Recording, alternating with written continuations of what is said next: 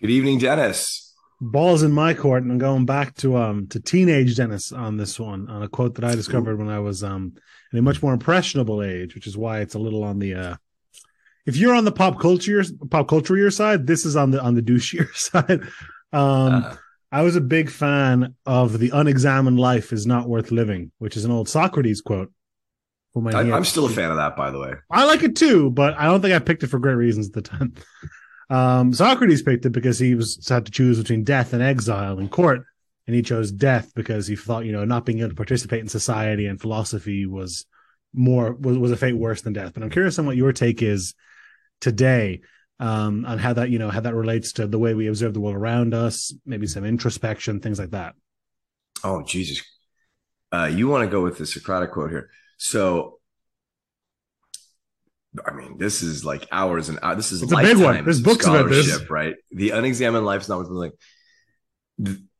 At the heart of the Socratic dialogue is the idea that we need to ask ourselves questions. Mm-hmm. And of course, the reason they killed Socrates is he asked himself a lot of questions, and then he walked around ancient Greece and he got in your face and asked you a lot of questions. Mm-hmm.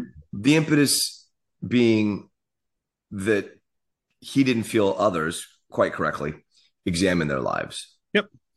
And I have no doubt, no doubt that he would feel the same way about modern life. Now, I think a lot of people would come here and say, well, even more so. I'm not sure about that. It's different, really right? Not. It's tricky because the average person now is so much more educated than the average person was. Even we didn't have to go back to ancient Greece, even 50 years ago, 60 years ago.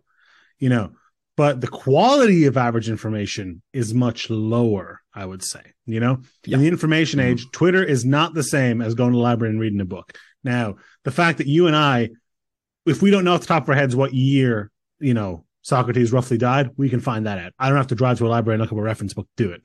That's amazing. But the problem is that the way the internet, the internet works, the way social media works, is all information is kind of given equal platform regardless of its truth or validity.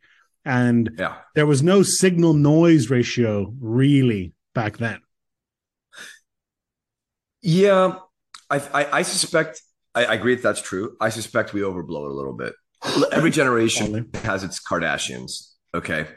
And I think it's really important to keep that in mind. Every generation has celebrities, um, and we're all victims to noise. I mean, Abraham Lincoln's one of the greatest presidents in the history of the United States of America. Do you know what Abraham Lincoln's hometown was? I do not. Yeah, I mean, I, I would say most Americans, and if you're yeah. listening to this, be honest, uh, don't know what it is. Do you know what the hometown for um, Bart Simpson is? I do. That's not even a real person. well, guess what? They hail from the same town in name only. Both are from Springfield. Is he from Springfield, so, Ohio? There's like 15 Springfields in the U.S. But everybody knows where the Simpsons are from. Nobody yeah. knows where Abraham Lincoln's from. That's interesting. So that, noise is there. That information is there. Information is information in our brain at its naked, unvarnished level. Mm-hmm. It can't really differentiate what's more important, where Abraham Lincoln's from, where Homer Simpson's from. And it's not about that. That's a game of memory. When Socrates died, where Abraham, that's just a game of memory. That's, that's a game true. of can there's no, there's no, there's no insight there, right? Yeah. The insight Socrates is talking about is why. Why? Why do you know that? Mm-hmm. Why is that information important to you? Now, that where mean? that gets dispelled and where Socrates was literally killed is the human condition is to justify things always. We always get defensive. We have to work at not being defensive. And so, did Socrates care necessarily why you valued Bart Simpson's hometown versus Abraham Lincoln's hometown. I think Socrates is a bit of a judgmental ass, so he probably did. But on its face, this notion of the unexamined life n- not being worth living. He cares more that you care, I think is is is the impetus, right? He cares more that well, you care where you got that information from. Right. He, he well, he cares more that you know sure why you have that information. And what happens is this process was known as the elenchus, right? The, the mm. process of the Socratic dialogue was the elenchus: question, question, question, breakdown. At a certain it's point, interesting that's say, what that's what that's what children do, right? Yes. W- why is the sky blue? Oh, because of refraction. Okay, but why? Oh, because that's the way this is. Okay, but why? That that's a very that sort of hungry curiosity is very childlike and you kind of get that beaten out of you as you grow up oh 1 million percent it's annoying it it's annoying, we tolerate in children we kill adults we force them to drink hemlock when they do yeah, that just sure. in the middle of the street um, the other thing that i think the socratic dialogue reveals is the unexamined life is the human condition mm-hmm. it is we do these things and we live life without asking our questions why? Why am I doing this job? I hate it. Why do I wake up early to do this? I hate it. But Why humans crave humans crave pattern and rhythm. It's very very easy to get sucked into doing things because you've done them in the past. Like that is a very powerful internal justification for action, and it, it's it, like you said, it's hard. It's very challenging to pump the brakes and go, "Hang on, why am I actually doing this? What yeah. and it, it, it, from everything from like being in a dead end job to being in a relationship not enjoying to trying to quit smoking, anything that runs the gamut. If you try and you know, pe- people do tend to fall into these patterns and try not to examine it, not to think about it, and just kind of run on autopilot. I don't even think they're trying not to examine it. They just don't. That's the thing about this idea of an examined versus unexamined mm-hmm. life. The default is unexamined. You don't have to try to fall into these patterns and not think about things. that is what we do. Well, that's that a, it's it's protection. It's a, it's a survival mechanism, right? Pattern patterns are familiar. Patterns are predictable. Patterns are recognizable. There's safety mm-hmm. in that. There's safety in, in, you know. The further you steer yourself from chaos, the less likely you are to get hurt. The less likely you are to get shocked or upset. And it, you know, it's very natural for humans to want to to you know push themselves towards order.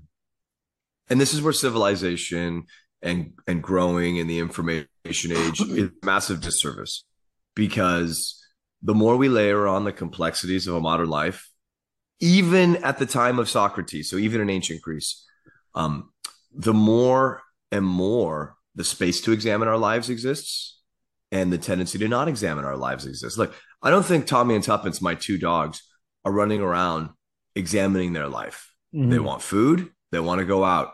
And I don't think they want to do much more than that in terms of examining their life. They want the same. Too, the course, same is truer. it's okay. The same is even truer of two wild dogs, right? Yes. Tommy and Tuppence at least have the security and the safety to, if they so chose, have the time to do that, right? And that wasn't necessarily true for a lot of people pre-industrial revolution, right? For people. And one of the other key things that I think you could take away from the Socratic dialogue and the life and journey of Socrates is even in the most miserable, unhappy conditions, and this kind of veers shouldn't lay this at Socrates' feet. Examining your life hopefully leads you to that thread. Because the ultimate answer in the Socratic dialogue, I think, is um, happiness. Mm-hmm. I think Socrates, when you boil it all the way down, would have said, look, the real meaning of life is the pursuit of happiness. I think that's, you know, do what makes you happy, do it unabashedly, stop getting so defensive about it. If your answer is, yeah, I know where uh, Bart Simpson's from because I love The Simpsons, I love animation. I really, I, I, I see myself in it. I see Americana in it. I see my culture in it. There's so much that's reflected in me when I enjoy this show. So let me freaking enjoy it, dude. I think he would have been satisfied with that. He may have said, hey, I think you should be doing more with your life. I said, well, yeah, you know what, buddy? I think you should be doing more with yours. Get out of my face. Yeah, fair enough. That's okay. Um, but the idea of not being defensive about it, of really examining your life, not being defensive, and being happy, being happy with the choices you've made, that you've chosen to know more about Bart Simpson than Abraham Lincoln. That's okay. I don't even know if it's about being happy as much as about being conscious, right? And you people get into this with you know with mindfulness and meditation and things like that. It is very easy to start running your life on a track mm-hmm. and not really th- and just worry about the next thing that's immediately in front of you and not take time to literally stop and smell the roses and think about and look that doesn't have to be all positive experiences. It's not wandering in some lovely English garden, smelling some flowers. It can be negative experiences. It's just trying to stop and sit and understand and process your emotions and think about the world around you and how you and your actions impact other people and things like that. That takes a little bit of time and a little bit of introspection, but I think you get a massive yield for even putting in a little bit of time on that. You told me before, um, back when we worked together a long time ago, that you had tried to take time to just go outside and touch a tree every day. And I think yeah, there's an element of that in the unexamined life is not worth living. And it's not because you're like, wow, look at, you know, Mother Gaia and nature's majesty permeating through the earth and through me. It's not even that. It's just, just a second to be like, it's nice that there are trees. So, and you know, sometimes it's not nice that there's rain or whatever, but just having those thoughts rather than just pounding one foot after another into the pavement over and over and over again, that's part of it too. That, that's your notion that there's this consciousness raising element to what Socrates is asking. I think it's a very strong value judgment from Socrates. I think that's where he found value. But ultimately, with this question, when we ask ourselves this internally, the real stopping point, I think, even for Socrates, and this is obviously me reading into it thousands of years later, right? Is it's okay that things make you happy, um, as long as you're not hurting other people or hurting other things, and it's okay if you have guilty pleasures. Don't feel guilty about it. Just just feel pleasurable about it. But no, it's no, so weird why. to me that you you. I feel like you boiled this down to don't yuck other people's yum, basically. Well, I, I think that that's. I think with Socrates, that was a lot of the answer he was looking for because humans are hardwired to approach happiness. We want pleasure. We are pleasure machines. We slog through jobs we hate and lives that we hate with partners we settle for a lot of times for that hour and a half or two hours after work where we can sit down with a beer and watch a sports program. Mm-hmm. You know what I mean? Like a lot of people do that and they don't maybe understand that what they've done is narrowed all the pleasure in their life to a very small amount They've made tons of sacrifices everywhere else because they think they need to just for that. I think and the reason they feel that way is they've never stopped and asked themselves how they've ended up where they are and why they're doing the things they're doing. I feel like it's because on a very, very deep level, we're wired to like gather food and out and try and run away from like cougars and mountain lions, right? And once those things are off the table for the majority of people in Western society, I think it's easy to feel a little lost and to gravitate to these little pockets of joy and lose yourself in them. Yeah. And I think that there's a, I know that there's billions and billions and billions of dollars funneled into trying to distract us yep. and keep us distracted, even from our jobs, even from our ability to make the money to put food on the table. And then because of the generational aspect of our lives, we have parents and grandparents who will pay many bills for us. And then we don't have to do anything. We sit there and eat, play video games, oh, do all that. that. That is the classic unexamined life. But way down to the minutia, the why, why, why, because, um, and of course, what set Socrates on this journey is he visited the Oracle at Delphi, and the Oracle at Delphi, at an early time, told Socrates that he was the wisest among men and his comment when he left Delphi was, you know, all that I know is that I know nothing. This was the idea that Socrates himself was examining himself and came up with more questions than answers. He was never satisfied with just a question. Some things ending questions, Socrates. I, I hate to say that to you. We can examine them our whole lives and not really know the answer. Socrates mm-hmm. was not happy about that. And so rather than continue that journey internally, he continued he continued externally. He decided to ask everybody else these Other questions. People in the street. Yeah. Uh, and, and then of course I just want to lest anyone go around thinking this is a good way to live life. They killed him for it. Yeah, that's true. It's a cautionary tale in some ways. But we continue it now, even in this podcast. I had a professor who said, look, Socrates, um, all it has been said that all philosophy is a dialogue with Socrates uh, a dialogue with Plato. Pardon me. All all philosophy is a dialogue with Plato. Of course, Plato wrote the Socratic dialogue. Mm-hmm. Socrates didn't write anything during his lifetime. Uh, all philosophy is a dialogue with Plato, who had no one else to talk to, so he talked to himself. Mm-hmm. Um, um, so it's it's interesting. It's the birth of kind of consciousness in a lot of ways, asking ourselves why, asking others why.